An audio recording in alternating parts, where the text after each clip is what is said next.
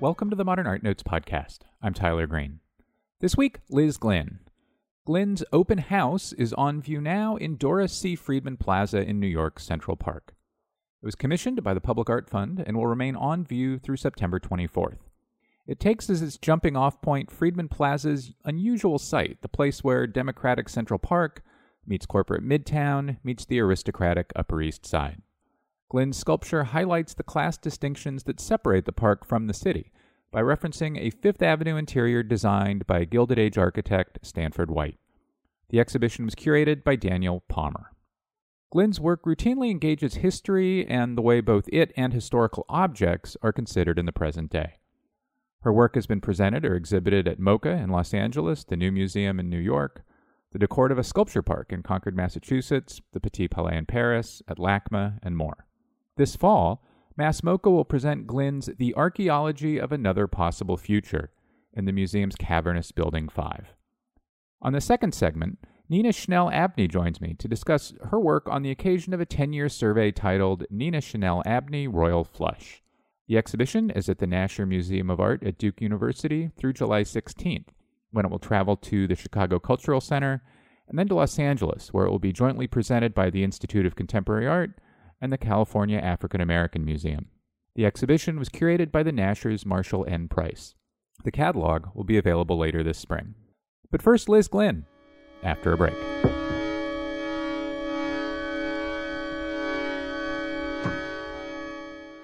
On view now, SF MoMA presents Matisse Diebenkorn, a story of artistic inspiration. Over the course of four decades, California painter Richard Diebenkorn was deeply influenced by Henri Matisse while forging a style entirely his own. The exhibition reveals how much the two painters share in their use of lush, vibrant, joyful color, attentiveness to structure and composition, choice of subject matter, and the richly layered surfaces of their canvases. See their art side by side for the first time and encounter a surprising new view of two of the 20th century's most extraordinary painters. Matisse Diebenkorn is on view through May 29th at SF MoMA. Get tickets at sfmoma.org.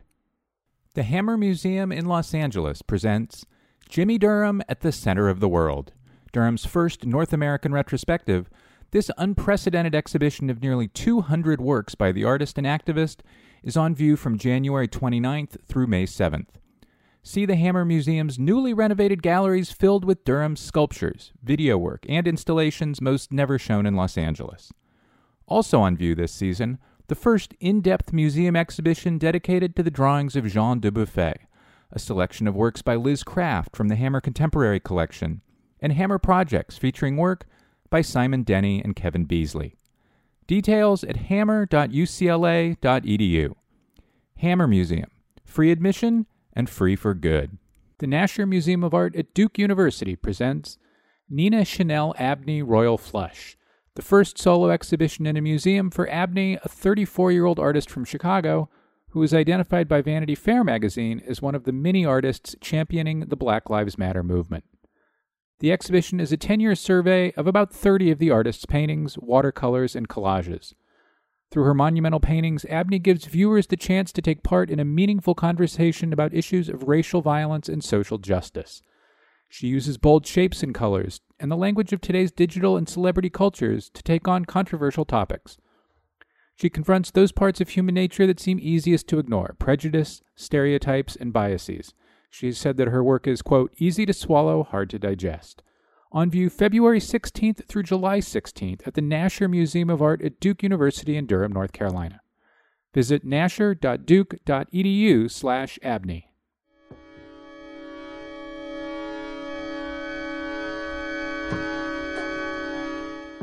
And we're back. Liz Glynn, welcome to the Modern Art Notes podcast.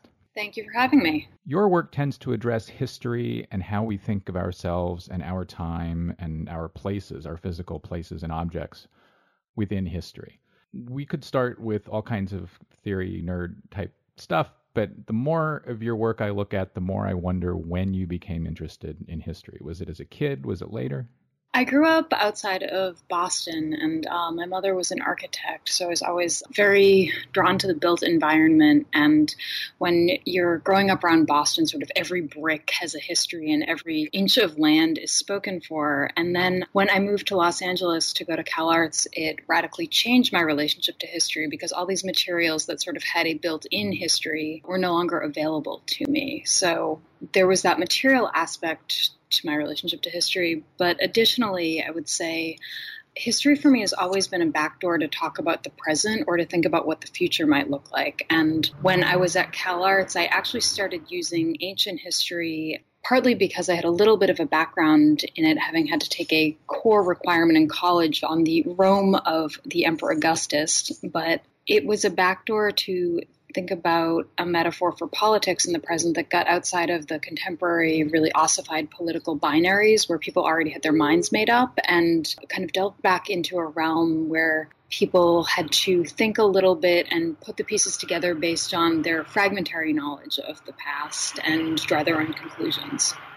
You got your graduate degree at Cal Arts, you did your undergrad at Harvard. Did you begin to think of history in the context of the future before you got to grad school? I mean, that's a it's a fairly advanced thought, you know, even for somebody starting grad school. But it would it would seem to me to be an even more advanced thought if you were thinking of it sooner.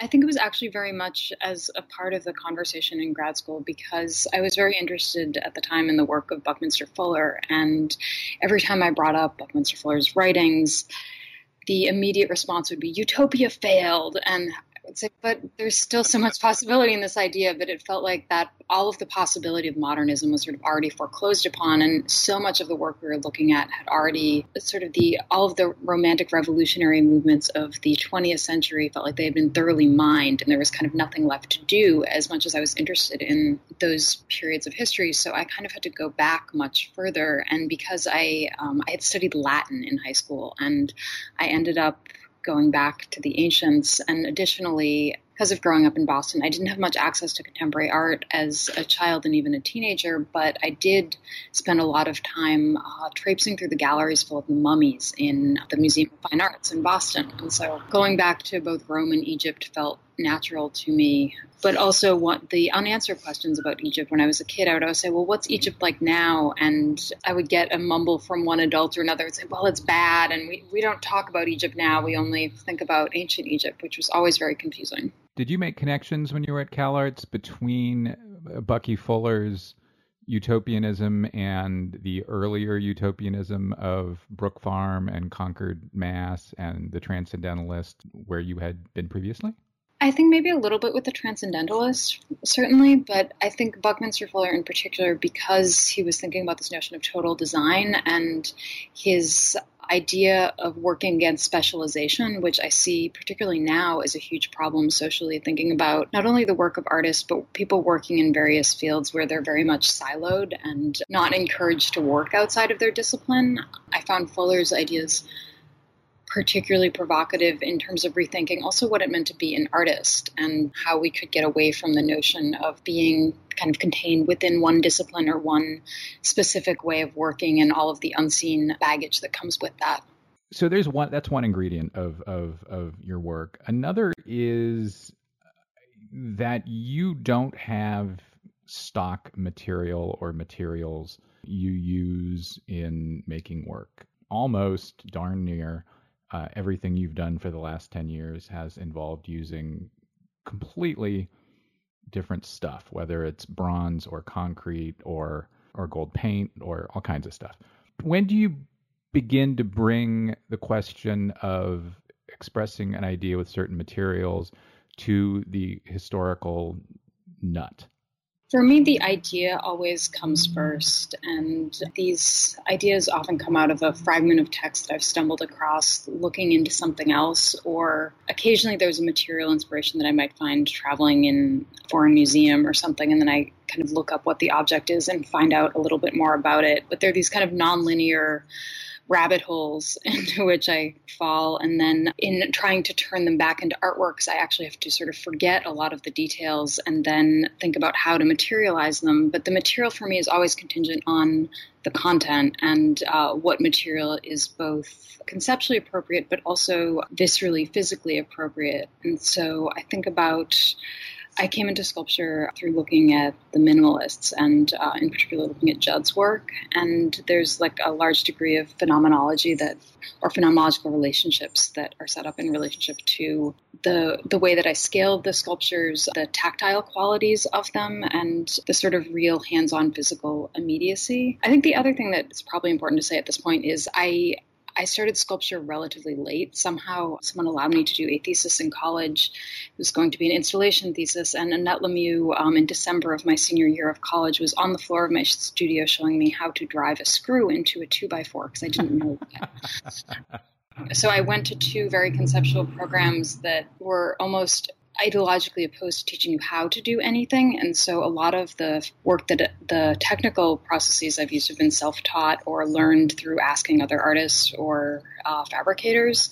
But I guess I, I've always thought of the mark of sort of my imperfect hand as kind of a political gesture to the notion that anyone could make this stuff if they just sat down and practiced and spent enough time to do it. Like I don't think of myself as being necessarily technically masterful. But I think I, for me, I also, many of the artists whose work has inspired me, if you think of Joseph Beuys or Gordon Matta Clark, Louise Bourgeois, that they had a real range of material manifestations of their practices. And I've always been interested in operating on this margin where I'm uncertain as to whether the work is possible and rather than kind of fall back into my comfort zone with things that I already know how to do.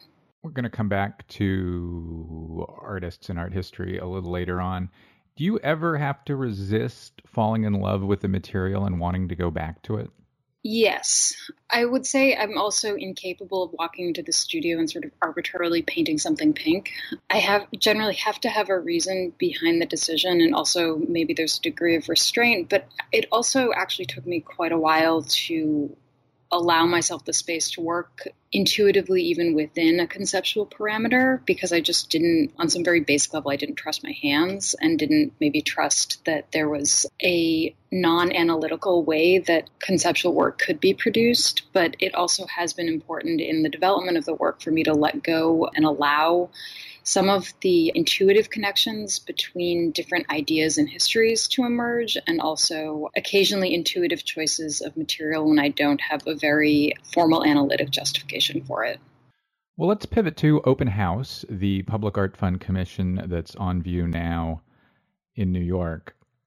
Did you pick the site, or did the Public Art Fund come to you, the commissioner, come to you and say, What about here? We looked at a large number of sites. I think I did a tour with Andria Hickey, who was a curator earlier at the Public Art Fund, and viewed all of the sites that the Public Art Fund regularly works on, as well as considering the possibility of an alternate site. And it actually took me a while to come back to Doris Friedman Plaza as a possibility. As the project, the form of the project grew more and more concrete, forgive the pun, a lot of what was important to me was actually the proportion of the original ballroom to which Open House refers. And it turns out the Doris Friedman Plaza is, in fact, large enough and almost it's very similar in size to the proportions of the original ballroom, but it was actually hard for me to understand that at first. And a lot of my initial resistance to the site was the fact that it has so often been used with a single placement directly across the entrance to the park, and that the area kind of coming out to the sidewalk on the south side or the extension towards the corner on the east side of the, the, plaza usually isn't utilized. And additionally, the fact that that the street is so the street side on the south side is so exposed that I want when I wanted to create a sense of an interior, it felt impossible in that space, and so it took a while to develop a plan for allowing that to happen you looked at a number of sites and and you settled on the plaza in the southeast corner of, of the park. Was some of the attraction the staging possibilities, if you will, of the site? Did you already have some historical idea in mind? The idea for the piece actually came before the site. I was approached about doing a commission for one of New York's public parks with the Public Art Fund, and we looked at a number of their potential sites. But as I started just researching public parks in New York, I came across the obvious references like Frederick Law Olmsted, but then something very unexpected came up in all of the JSTOR documents that I was looking at, and there were all these texts written in the 1980s that talked about the idea of people occupying the park and using the park being like vermin and that the people were really the problem that was making the parks unsafe, which felt so antithetical to the notion of a public park and public space. And that really stuck with me, and that became the kernel that somehow sent me into investigating the Gilded Age and thinking about this question of who whose space is public space and who has the right to occupy this space. And I came to the architect Stanford White through that and developed the piece out of that. It was only, we actually already had an image of the piece before we had the site, and it was a matter of uh, figuring out where it would be possible to construct this type of space given the available options. Why concrete? Concrete has a long history of. It was first perfected by the Romans, notably in Nero's Domus Aurea, the Golden House, but also it's a material of the people, thinking about it as something that was used by Le Corbusier in his early modernist housing projects that had this sort of utopic bent to them.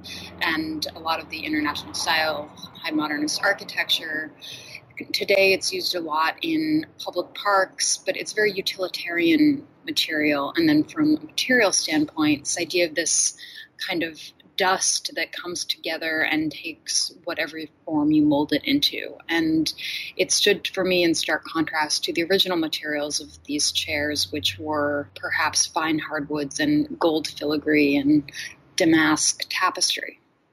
That's, that's interesting. You you've made chairs before, so to speak. You uh, a piece called "On the Museum's Ruin," which are are and you mentioned Le Corbusier, which are which are chairs cast from kind of concrete-ish rubble. I mean, there's other stuff in the rubble at the at the, at the when the Fogg Art Museum at Harvard was renovated into the Harvard Art Museums is there a relationship between those chairs and these chairs in in your mind in your method in your approach? Or is it all coincidence no those chairs are actually cast from rubble from the Fogg Museum renovation so the chunks of brick in the chairs are actually brick from the walls of the Fogg that we're able to source. And then it's mixed with a lightweight concrete aggregate. So the concrete is a little bit different just materially because in this case, the detail was important. And in that case, I wanted this kind of much chunkier, rough feel of it. In that case, I was thinking really there in both pieces there's sort of a material transformation, and in that instance, I was thinking about this notion of the Corbusier building, which is sort of an, an anomaly in this Ivy League brick and mortar architecture that it sits amongst. The idea of that architecture kind of cannibalizing this symbol of the kind of old school New England elite in some way. In this instance, the concrete kind of is poured into the form and takes on the form of a formerly kind of elitist chair. So there's no, or is there a special weight to a chair as revealing something about place, time, people who used it? I don't know if I think about the chairs as place and time, but I thought in particular one of the things I was drawn to in the historic photograph that I worked from for Open House was that the chairs were sort of scattered about the room as though everyone had kind of gotten up and left the party and no one rearranged them. And there's one chair that sort of was off completely abandoned in the middle of the space. There, we sited a chair that faces the corner of uh, 60th and Fifth Avenue in a similar manner so that you have this one solitary chair. And I think about who would have been sitting in that chair. So there definitely is a, a kind of human quality to them, but the, the randomness actually in the, the open house piece is sort of important in that sense. So I understand that what I'm about to ask is outside your conceptual framework and intent but I think it's something people are, are going to bring to the piece, which is why I'm going to ask the question. The Met's period rooms are among the most popular and well-known things in the museum. You know, they're they're only a dozen or two dozen blocks away. Did you think through whether, or did you have to think through whether through whether that was going to be an association that people visiting the piece would bring with them, and if so, if that was something with which you had to reckon? I don't think I ever thought about it directly in those terms, but interestingly, I was actually looking a lot at the Met's collection and the objects in those rooms specifically because they had been donated, some of them by JP Morgan, who was another client of Stanford. One of my interests in these chairs is that the way that the architect interior designer Stanford White worked is that he would take these elaborate trips to Europe where he would come back with many antiquities or pieces from a variety of periods, but many different uh, Louis XIV, 15th, and 16th chairs, and then would have a manufacturer like Duveen's in New York recreate, say, a dozen of the chairs for a ballroom. And so I use the Met collection in particular because many of the members of New York Society during the Gilded Age donated their collections of furniture and artwork to the Met. And so, to get the correct proportions of these chairs, I was actually looking very closely to try to match objects in the photo. There's nothing from William Collins Whitney's house that I could find in the Met collection or other auction catalogs, but to get, if you visit the piece in person, you'll notice in particular the armchair is incredibly deep. It's 30 inches and almost, it feels awkward in contemporary terms, but this was actually the scale of the, that the original chair might have been. And so the Met was actually a great resource for me. And when often when I'm working on a piece like this, I visit the Met or spaces like it to see objects to develop a work accurately. Let's pivot to another idea that exists within a lot of your work, and that's the idea of permanence. Your relationship to permanence might be said to lean hard towards suspicion. Is that fair? Is that a fair start? uh, yes. so I think you, you know, my take would be that you are often, or you know, your work is often fond of the permanence of an idea, say of something known to having been in existence, but suspicious of all ideas around the permanence of a physical object that might mark or reflect that idea. And your, for example, your myth of permanent material after Donald Judd, part of your LACMA series commission performance objects, is kind of, of about that. You're still, and will be for some time, closer to the beginning of your career than you are to the end. But in the 10 or so years in which you've been working, have you seen your ideas about permanence changing because of what you've been doing or how you've been making things? An older artist I was on a residency with about nine years ago told me that when I got older, I would have a very different relationship to this. But I, and I've been very aware of her words uh, for many years. the artist uh, Beatrice Minda, German photographer, and I've thought a lot about this, and also having studio visits sometimes where someone will say, Now that you've done bronze, is everything going to be bronze afterwards? And I sort of instantly say, Of course not. So if I could if I could jump in really quickly, there are bronze pieces that were part of that LACMA commission, the Rodins, and also a series of bronzes you made after clay after you pressed clay on your face and made you know what we might call masks from it the masks are actually ceramic uh, oh, are they? Yes, there are. There's a series of smaller still lives that are created in bronze that were based. Oh, that's it. That's it.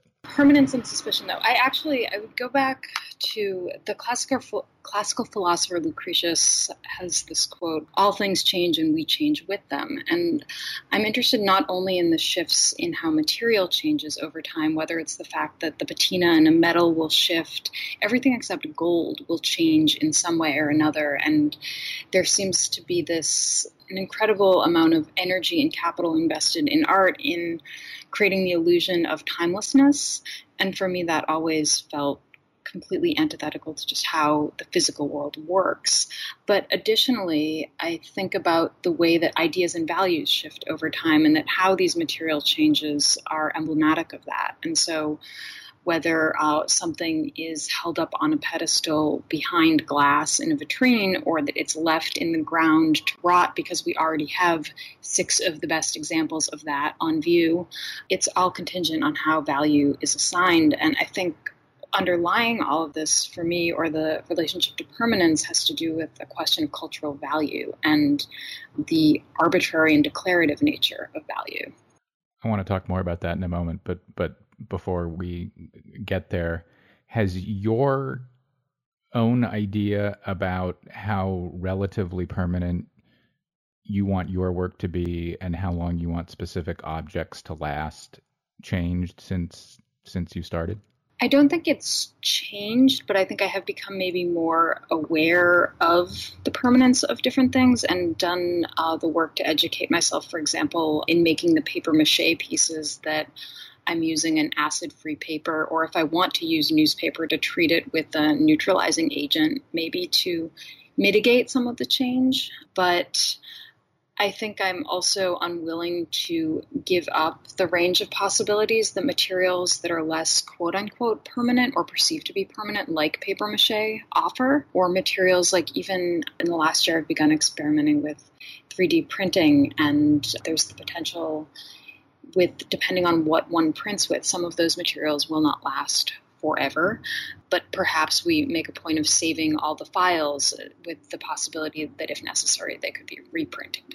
So I think there's an awareness of kind of answering the question, what happens if? Because those ifs invariably come up over time, but I'm resistant to taking a conservative position or pretending something that I know to be untrue, which is that I can prevent change from happening.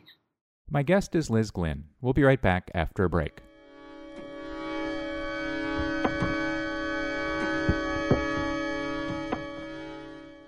The Modern Art Notes podcast is going back on the road.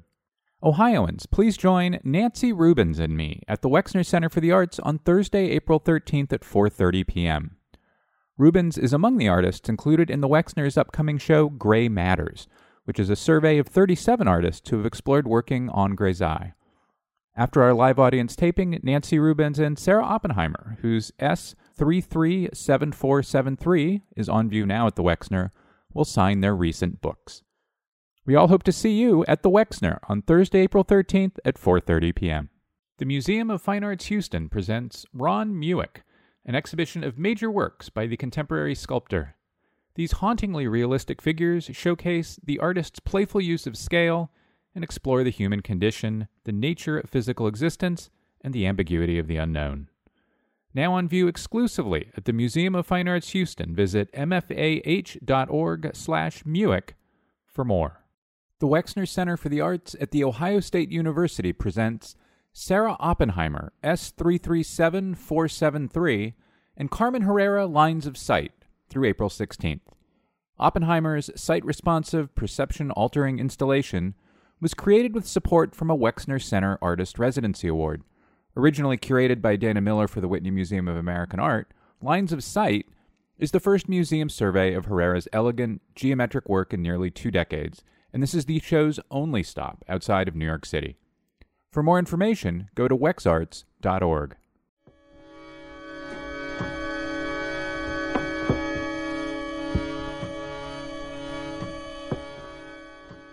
And now back to my conversation with Liz Glynn.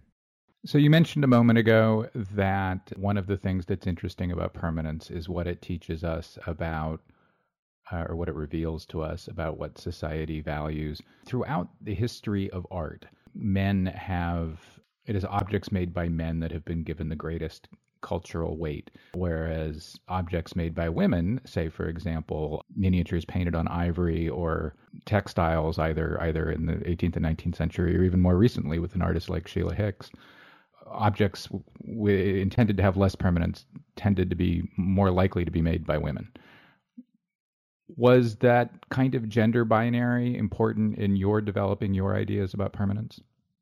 I don't know if I ever thought about it in a gendered way, but I I know that in terms of my interest in using my own body in making sculpture that as a person that isn't naturally that large, I am interested in the notion of ambition of a smaller or a female body, or the idea that the idea that a, small, a different body can have um, an equal force and an equal weight, or perhaps a a hefty weight of a different nature. But I guess I also have resisted, I think I've resisted the notion of there being a feminine sculpture or a masculine sculpture because if, especially looking at the history of 20th century sculpture, there are a lot of, if you think about uh, Louise Nevelson and Louise Bourgeois, uh, that there are these very significant works that were produced by them. And I think, I think maybe in some ways I resisted the notion of working with conventionally feminine materials, but also just wasn't wasn't what I was naturally drawn to. But going a bit beyond materials, just to kind of the question of cultural meaning and lastingness, which is probably a made up word, but that's all right. Did you notice as a grad student or in the early years of your practice that men were the ones who tended to work with the objects that were expected to last the longest? I guess I've had aware an awareness of certainly like a difference in how perhaps a gender difference in how works are circulated. But for me, I I had a mother who would, you know, spend the weekends out repairing the house and using tools and was very active, but never necessarily called herself a feminist. She just sort of did it. And I think that that kind of having a mother that kind of came of age in a pre-feminist generation to some degree, but with um, a lot of attitudes that today one might term as feminist. I think I've taken a similar approach to the work where I felt like there was there was a politic in me assuming that position, but that it wasn't. I was just sort of aware that I could do those things, and I did. I just sort of did them for the sake of doing them to prove that it could be done. Perhaps I don't know if that answers the question. No, I mean, I think it, I think it does because I think to a certain, you know, to maybe the generation of artists before you, I'm thinking of people like Nancy Rubins, or, you know, who, who started out making work that was intentionally impermanent, you know, out of wet clay that she knew would disintegrate in half an hour, or Jackie Winsor who who made works that it never you know out in, in the landscape or taking objects from the landscape and bringing them into say a college campus environment and and and making works that that she just assumed would deteriorate in four months because they were natural materials and there was weather. To them the idea of impermanence was kind of specific especially to Winsor was specifically feminist that it was that it was driving home a point for me, the notion of impermanence is much more human and and multi-generational maybe. multi-generational historic and much more to do with the historic materialism really and thinking about the way sort of the nature the fragility of not only the human body but also these the way that institutions which are seemingly monolithic or governments can crumble actually very quickly. And the impermanence for me in the material has always been a metaphor for these much larger structures rather than thinking about it on a more personal or a gendered level. There's certainly a maybe a silent awareness of the gender on my part, but it's for me the uh, larger arcs of history are much more what I'm thinking of consciously when I'm electing to use an impermanent material. That'll guarantee future commissions from large art museums, them being reminded of the temporariness of their administration. I, I, I, joke, but you've done lots of art museum commissions, such as even at MoCA, which which is well, MoCA actually directly addressed the notion of the or imper- potential impermanence of the institution, and and in a way that was art historically really smart because you sort of set a museum in LA County on fire. Figuratively, the initial proposal, what I wanted to do at first, we MoCA at the time was sort of politically fraught to, understate the case. And there was a sort of like I think the crass way of putting it would be like this museum is dead to me, you're dead to its mission of being the artist museum. And I sort of wanted to start with this idea of like, well, what does it mean to do a project with this institution, and can like can it come back from the dead, essentially? So the the title of the series of performances was called "Loving You Is Like uh, F." I will keep this polite for children. In the dead, and the group of curators and administrators I was working with knew that the U in the title was MoCA, very bluntly, and it began with this effigy that effigy burnt in flames of a steel frame structure that was half based on the architecture of the Crystal palace, the sort of archetype of the modern exhibition structure. The London, the London structure. Yes, yeah. the London Crystal Palace. But the archway had some formal resonance with MoCA's Grand Avenue building, and so I felt like it was. We, sh- we should note you were doing this in the plaza of the building. Yes, um, set up. We actually created a video of the piece burning in effigy offsite with, um, as it is LA, with Hollywood pyrotechnicians having watched them set this thing aflame, I felt like, well, actually, they know how to do this safely. It could happen on the museum grounds, but institutional regulations do not allow for such things. So it was activated then in a three part performance with the percussionist Corey Fogel creating a score that Corey someone I've collaborated with for many years since, and he began with something that kind of banged on the structure as it was being taken apart, then the piece is carried up to the plaza level where, and as the structure's taken apart, different pieces of colored glass emerge. This was inspired by Paul Scheerbart's techno utopic novel, The Gray Cloth or 10% White. The pieces, light was projected through the glass to create this sort of human powered kaleidoscope, and then I systematically broke 64 pieces of colored glass onto a light box, which then became a dance floor.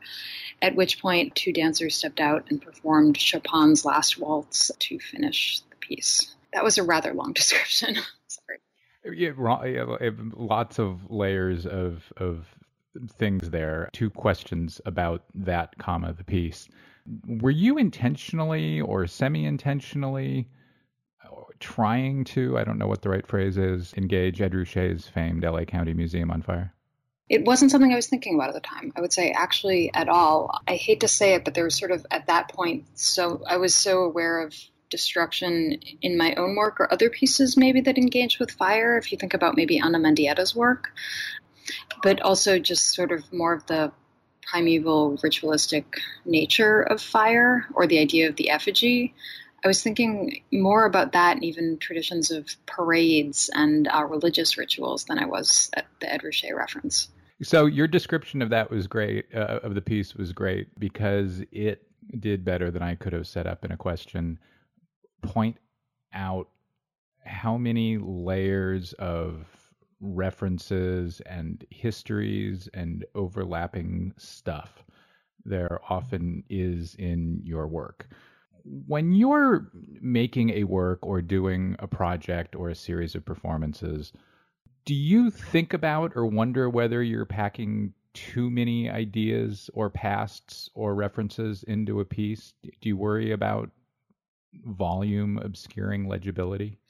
I have to admit, after just giving you that very long-winded description, that that actually was a piece that I felt was somewhat unsuccessful because of the density of references, but also that because of the speed of the um, on the deadline on which I was producing the piece, a lot of the decisions on how such uh, references were rendered formally didn't allow some of the ideas to translate viscerally to the viewer, I felt. And so for me, one of the things that's actually very important is to allow the references to remain accessible and to allow the viewer to kind of come to their own conclusion and not to use something that's so obscure that most people won't know anything about it. So I tend towards things that if people hear a description of it in passing, they would have be able to form their own idea of it or ha- already have an image in their head. I'm not interested in kind of proving my own skill to dig up arcana through the references that I'm using. The piece that actually followed in the MoCA series, which I going into it I thought was a much almost too simple a structure actually ended up being much more successful, which was just um, a blindfolded tour of the museum where guests would navigate to the sound of the security guards jangling keys, and then each guard in turn would read them a line of modernist poetry about crisis and loss. So the first, the title was Like a Patient Etherized Upon a Table, or MoCA Goes Dark, in reference to MoCA being closed for six months.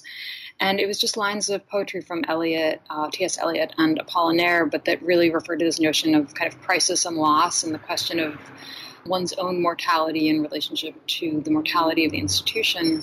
It was sort of very simple, but I think the it allowed a lot more space for the viewer to expand upon the ideas rather than being incredibly densely packed. That said, I'm sitting here looking at images of a show that I'm working on for Mass MoCA next year entitled The Archaeology of Another Possible Future, which is going to be packed with encyclopedic references, but hopefully they will all be intuitively legible. That's in uh, Mass MoCA's Building 5. I think it opens in October. Uh, October of this year, actually. Yes. Right? Mm-hmm. Okay. We've been talking about history and permanence. And as part of that soup, one of the things that is in almost all of your work uh, is is is the passage of time and what the passage of time does to to things, objects, ideas. You made a work at Sculpture Center in New York called Ransom Room, and to shortcut dramatically, there are images of it um, either on manpodcast.com or we'll send people right to your website, which has lots of images about it. You chose to build a, a sculptural installation that you would act on over time, that would change over the course of, of the show. Did you find that changing the work over the course of the show was an effective metaphor for the passage of time? I think, in particular, the uh, loss that is felt in the end was incredibly effective, though very labor intensive. what was nice about Sculpture Center is located in Long Island City, and they have a very dedicated audience of viewers. So, a number of people saw the work at several points during its life cycle. The piece opened with this sort of mythic image of the Emperor Atahualpa's father's palace in Cusco that had gold paneled walls and uh, golden maze in the middle, which I created out of stucco and red sculpture wax that had been coated with gold mica powder. So it appears gold, but then also has this reference to metal casting over the course of the installation from the outer boroughs of Manhattan. I worked at a number of different uh, partner institutions like Cabinet and Pioneer Works, and then would cast the various ransom. As the story goes, when the Spanish conquered the Inca Empire, Pizarro held the emperor an- ransom for a room 14 by 21 feet, dimensionally to the height of his outstretched hand, and had him fill it once with gold and twice with silver.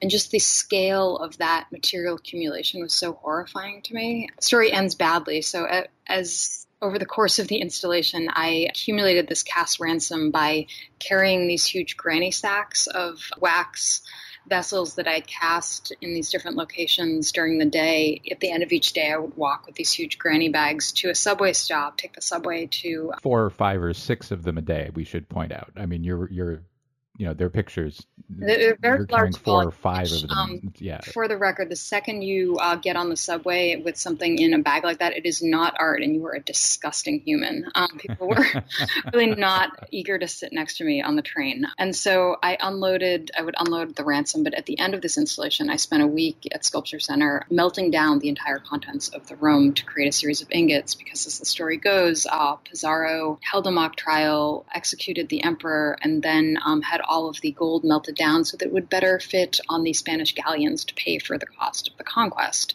leaving no record of the objects that were destroyed, but then careful records of how the ingots were distributed. So this idea of the installation kind of changing over time, but also in the end, this kind of beautiful mythic image is only an image, and actually the physicality of it remains in no form and is transformed into this object. I thought about it also in relationship, thinking about being in New York in the present moment of like whose stuff would be melted down and whose stuff will be preserved and saved for the museums or whatever cultural institutions exist in the future. Think about all of the IKEA junk accumulating in the outer boroughs, for example. And it was kind of a meditation on that idea. Earlier in our chat, you raised a couple artists as as influences: Beuys, Gordon Matta Clark, Louise Bourgeois. One I thought of right away was Ann Hamilton, and I wonder if you've spent time looking at and thinking about her work. A bit, but I wouldn't cite her as a main influence, actually. What in Gordon Matta Gordon Matta Clark is not one I would have come up with on my own. So Paul Thek, I would throw in, is another one that I'd throw into the mix. Well, first Gordon Matta Clark. Why? What? What in Gordon Matta Clark was instructive? Is instructive? I, for me, just the the relationship between building in the body and the idea of kind of physically acting upon a large object to alter it, but also the, the very early Gordon Matta Clark works where there's a notion of entropy. So the work done at 112 Green Street, for example, with the agar, these things that also decayed and disappeared, and his participation in the collaborative food, that there was kind of an interdisciplinary and also a durational nature to the practice. I think also the notion of failure in a piece like Bingo, where he, oh, sorry, not Bingo, the piece where he tried to wheat paste posters onto the Berlin Wall and then was stopped by the police for the Berlin Biennale after proposing that he was going to blow up the Berlin Wall for the Biennale. And so the kind of like human failure built into the work.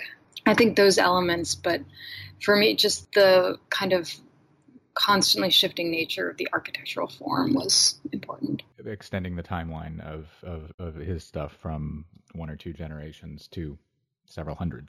Louise Bourgeois, I think of her being really interested in materials and often letting those materials, the materials themselves, inform the work. What what in her work works for you? With Louise Bourgeois, I've thought a lot about her work habits in a funny way. And the idea, for me, because I didn't uh, come to sculpture through an intuitive grasp of the material necessarily, and sometimes it has been difficult actually for me to get out of the pile of books that are usually sitting next to me. And I, for a while, I had a note on my desk wall that said "work like Louise Bourgeois," but the idea of kind of letting go of a little bit of the reference and really digging into the material, but also trying to kind of make a lot. And she was actually close friends with my friend's godmother, and she would talk about going. Oh, sorry, my friend's aunt was a friend of hers. She'd go to her townhouse, and she would always be making a drawing or a little sculpture, and there was always something on the kitchen table that she would just have made during the day. And so the idea of having a very daily practice, I am someone that's sort of a workaholic who's always in the studio, but sometimes I spend a lot of time lost in thought and having the idea of Louise Bourgeois, wasn't maybe especially precious about all of it, but uh, was very kind of active in the making of her own work. And I think for me, it also has always been important to keep my own hand in the work, no matter what scale it's at. Even when I'm working in very large scale, it's important that it ha- it doesn't feel corporate or dehumanized, but that there is like the sense of an individual body and an individual making decisions in the work often when artists have influenced other artists, the influenced artist likes to, tries to find a way to tip her hat to the previous artists within the work. And a couple of times, you know, when we were talking about Ruscha, for example, it, it struck me, oh, nope, none of that. And I don't see a lot of tips of the hat to Louise Bourgeois or or Gordon Matta Clark, for example, or Beuys for that matter, in the work. Are do you try to strip the work of those references? Does that idea of engaging not just the idea but through the physical object interest you? I think occasionally it's there, but it's buried pretty deeply. For example, I've used felt, but a different felt and a more, also the way they make felt right now is a little bit different. So I have been using, um, in several works, I've used uh, gray industrial felt, but that's a little bit different than the wool felt that Joseph Beuys used, for example. I was thinking actually a lot about Bourgeois when I was making the smaller ceramic works for the last show that I did at Paula Cooper Gallery, but I was also thinking about Bernini's terracotta work and these just very small figure studies. So I'm also, I would say, I think part of why it's maybe less legible is that I'm often working with a constellation of references that is sort of everything from there are images on my wall right now. I'm just looking around from things that are Neolithic up to things that are sort of futuristic. And so, and any given work might have some mix of those references in it. And I think it's maybe a little bit, even when I am using a material that for me might refer to another artist, it's usually so far out of that context that it's probably less obvious. Finally, and recognizing that you have, you know, 30 or 40 or 50 years left in your career, it's interesting to me some of what you some of the histories you have chosen not to engage.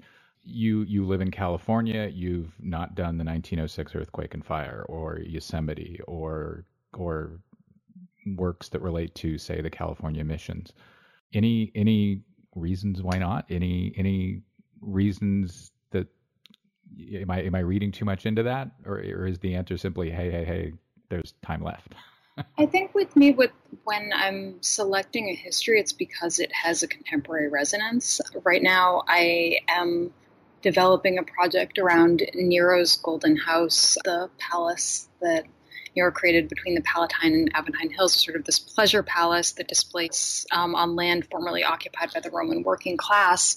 But thinking about this question of sort of who gets to live the good life, and that is a reference, or the the Golden House isn't something that comes up a lot at the moment. But for me, it felt like a good vessel for this idea at the present moment that I want to explore. But I think I do continue to try to travel, but I need to have sort of a personal relationship to the idea in some ways. And I need some form of personal encounter to dig into it. But I think additionally in the work in the last couple years, I've tried to think more about the form that the future takes and the possibility of abstraction and how to kind of extend this the time span around the work so that uh, when people are looking at the work they aren't situating the questions the work is posing firmly in the past but rather thinking also about the present and the future. Liz Glynn, thanks so much. Thank you.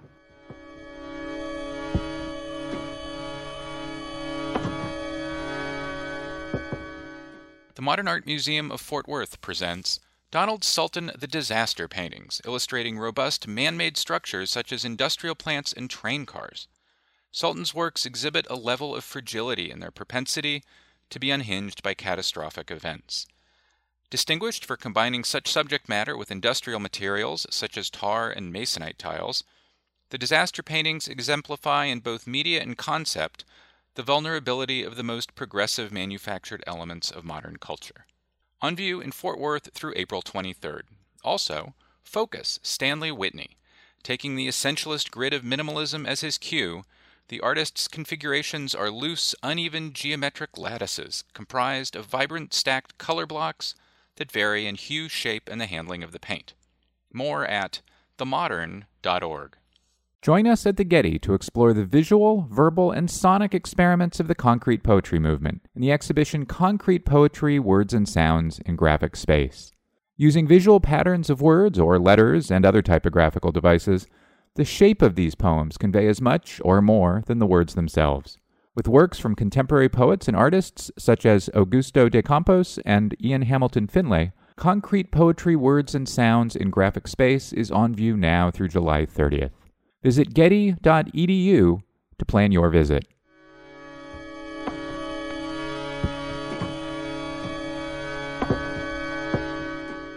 Welcome back. My next guest is Nina Chanel Abney, who joins me on the occasion of a 10 year survey titled Nina Chanel Abney Royal Flush. It's at the Nasher Museum of Art at Duke University through July 16th.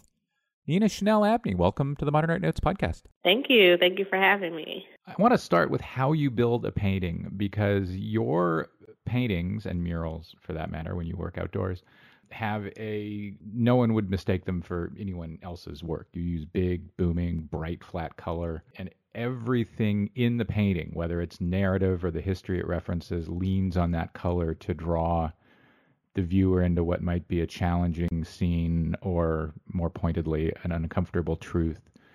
Was there an artist or artists or maybe something outside of art that informed your loudness and flatness of color? When i think about how i've just always worked i've always been attracted to bright colors but i guess when i got to grad school and really started to think about i guess the content of my work and what i wanted to say, I thought about bright colors as a way to kind of seduce the viewer into confronting, I guess, what you would say, like hard topics that I would, I usually find hard to like take in on work typically. I, I would find like if a painting was overtly political or hitting on like a hard subject that people kind of would look at it and then just walk away from it. Well, I really want to find ways to get the viewer to stay in front of the work. So the colors are, or the brightness and intensity of the color is intended not just to attract people, but to make it harder to to move on. Yeah, I mean, and also I'm, I've always been into very sarcastic cartoons and just the idea of some older cartoons or even something like South Park, how at the end of the day it's a cartoon, so they kind of get licensed to push the boundaries. and So I kind of want to take that approach to my work as well, just in how I paint figures and the colors and the humor involved as a way to kind of get the viewer to really confront issues they normally wouldn't have. Does that idea extend to the composition of of your paintings? There is not a you know your paintings are rarely single frame. They're often broken up either horizontally or vertically. We'll get to a little more of that in a minute. But do you think you also kind of break up the rectangle because that encourages eyes to stick around a little bit longer in the same way? I feel in a very few cases, I think the breaking up the space is completely intentional. A lot, a lot of the times, it's it in a lot of the work it was solutions on how I could work larger. Honestly, like I always had a small studio. I had panels in my kitchen, in my living room, so it was a way to be able to create a larger painting, but in an easier way that was more manageable. I think in a few of the paintings, I don't have them all in front of me. There, it was intent or a happy mistake that happened that made it. Uh, it worked for the content of the work. One of the the already best known paintings that a major American painter has made in response to America's police violence crisis is Kerry James Marshall's painting now at the Museum of Modern Art in New York of a black police officer standing in front of or leaning against a, a police car. Well, l- let me start. Let me start with, with with Kerry's painting. His his approach is kind of subtle and encourages the viewer to be empathetic empathetic with a police officer trapped between two situations. Did you think about and, and and I should note that a number of the officers in your paintings are are also black. Did you find out about his painting at some point last year when he made it? Did you think about that kind of approach and reject it? No, I actually I went to his show. I'm trying to remember what the what the painting looked like, but I had I did not know about that painting prior to creating the work for that show. Usually, when I approach the subject, I, I really try to come from as neutral as point of view as I can, so because I want to cover all sides on a topic, like play devil's ad- advocate, have contradictions, everything in the work. So I want to see what does it look like for a black police officer to pull over a black man or two white officers to pull over a black woman or and just kind of put all these different possibilities out there. So I don't think I ever try to make someone empathetic for any of the figures in my work. You know, I, I try to make it hard to even maybe give an emotion, specific emotion to a figure there are works of yours in, in which half of a painting is a white officer arresting a black person, suspect, non-suspect. It's you know it's ambiguous in the painting, and on the other half of the painting, it's the other way around. One of the thoughts I had when I first saw your police violence oriented paintings was that your take and approach represents a real point of generational difference with, say, Kerry James Marshall's generation. That it could be argued that maybe you're, you know, as, as being, you know, you're 30 years younger than he is, maybe that's representative of an American generation that, you know, has just kind of had it. I mean, Ta-Nehisi Coates is, is of your generation, for example. Yeah, for sure. I think it could be taken that way also. But as much as possible, like, obviously, I'm completely against uh, police violence, you know, but when I think about what I work, want my work to do, I want it to spark hard conversations amongst all people, all point of views. So, as much as I can, I try to take myself out of it, like as far as my personal feelings, because if I did that, I feel like the the work would be pointed in one direction, you know, and it wouldn't allow me to do what I I want the work to do. So I really try to come in as like a neutral party and just throw all these possibilities in there, regardless if I agree with them or not. I think one of the ways you do that in the paintings is that words, text in your paintings has as much intellectual weight as as images. How did you come to decide to use text? I came to use text in certain points where I felt like maybe the other imagery wasn't enough. Like maybe I needed text. And then I start to even see it in different ways where I just like how certain letters and numbers, how they look, and saw them more as just shapes. So they can function different ways in the work. But, you know, sometimes they're, they're used to bring in, I guess, facts in a work. Like, so say I have a painting and I have a date for a specific event in history, but I don't want it to be very obvious. I'll hide that, I'll use that number somewhere in the painting rather than spelling out what that event is. So sometimes they're also just clues to other things that are going on and things to think about. Sometimes you give police officers numbers on their uniforms almost more like they are football or basketball players with jerseys, you know, where the numbers are on the front there are lots of inducements in each painting to to encourage the viewer to think about what weight or what meaning a letter or a number or a, a, a reference might might have. Is there a particular artist or two you from whom you took the way you use text and numbers or symbols for that matter? For sure, Stuart Davis. I was introduced to his work fairly late, probably 2012, I was working on a very large, like a 60 foot long triptych of triptychs. And Lowery Sims, who's, who's wrote actually maybe a couple of books on Stuart Davis, came into my studio and immediately brought his name to my attention. I had never seen his work, and I was blown away when I saw it. And since then, he's definitely an influence in actually not too long ago, me and Lowery did a walkthrough of his show at the Whitney Museum, so it all kind of came full circle in a good there was, way. There was a retrospective at the Whitney. It's it just closed actually as we're taping this at the National Gallery of Art. Yeah, so we we walked through the show, and you know, I talked about my work, we talked about his work, and it was it was cool to come full circle. And even in preparing for that, I learned so much more about his work and saw so many similarities of how how we create paintings. The the other art historical reference that sure seems like it must be there is collage. Oh yeah.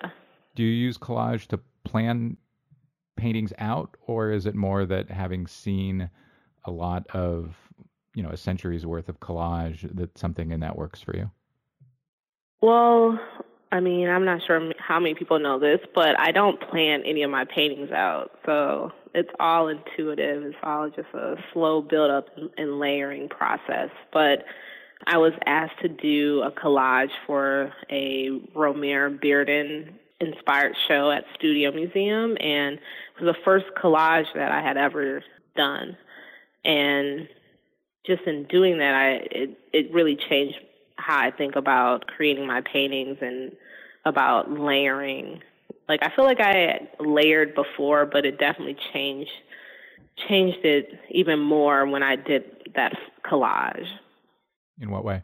Well, I mean, it had me think about more breaking down different elements to very simple shapes. Because I mean, in my way of collaging, I was cutting out, hand cutting out everything. Like if I wanted to put a hand, and knowing how difficult that was, so how could I simplify simplify a hand down so much that everyone still knows what it is, but you know, it's something that I can cut out. And it had me think about just creating different symbols and simplifying things to, I guess, the bare minimum. Where it's still universal, where everyone would know that's a nose, that's a hand, or, or whatever. But I think that's how I changed it. And also because I feel like how I paint or my skill level, I, I'm not able to ever, I guess, paint very realistically. I, I never have been. So over time, I've found ways to still achieve what I wanted to, but in a different way.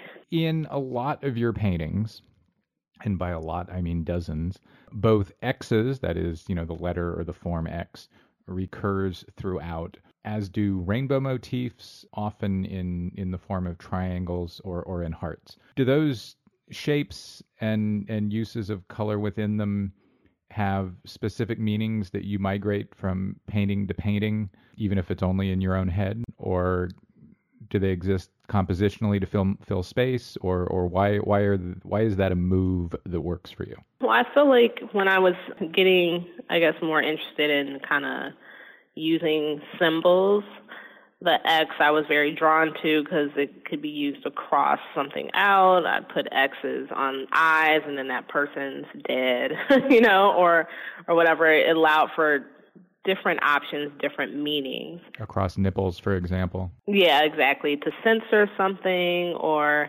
I just liked the versatility of it. So I, with every all the symbols I use now, I, that's what I'm drawn to, so that the viewer can, you know, place a meaning on something. It doesn't have to be one set thing.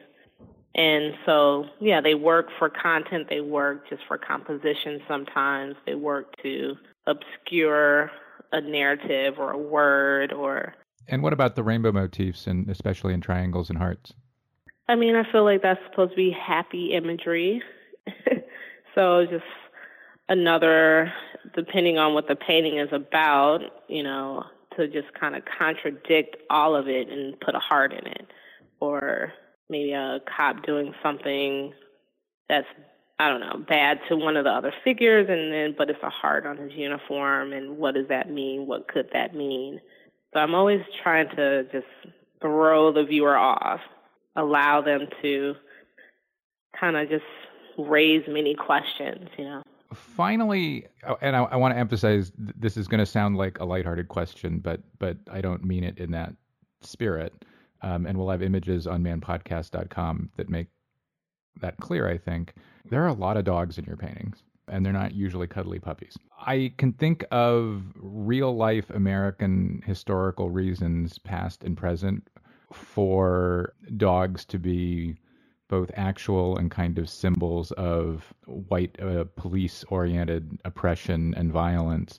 But I wonder how you came to decide that not only would you use dogs in one painting, but that you would go back to them again and again?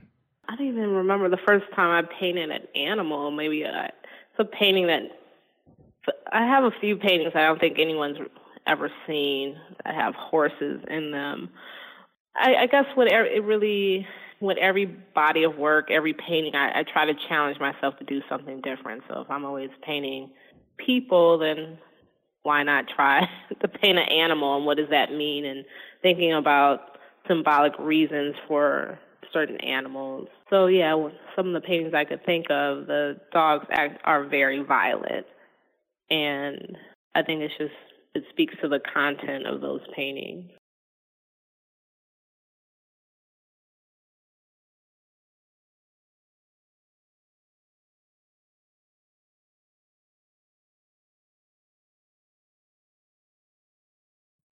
I also wanted to ask you about murals. Murals have in in North American art history, I'm trying to consciously include Mexico in in the framing of my question, a particular political relationship, both in terms of the content of the mural and kind of the demo- democraticness of the expected audience. I don't know how many murals you've made, but I know you made one for Library Street Collective in Detroit last year. We'll have an image of it on, on manpodcast.com did they approach you? Did you approach them? And why was a mural something that was interesting to you? Well, they approached me. I I set out to start to do some murals because I, I love to work very large scale, and then I also wanted to think of ways where I could broaden my audience in a major way. So I did my first mural. It's in Newark, New Jersey, and it's actually like about 175 feet long.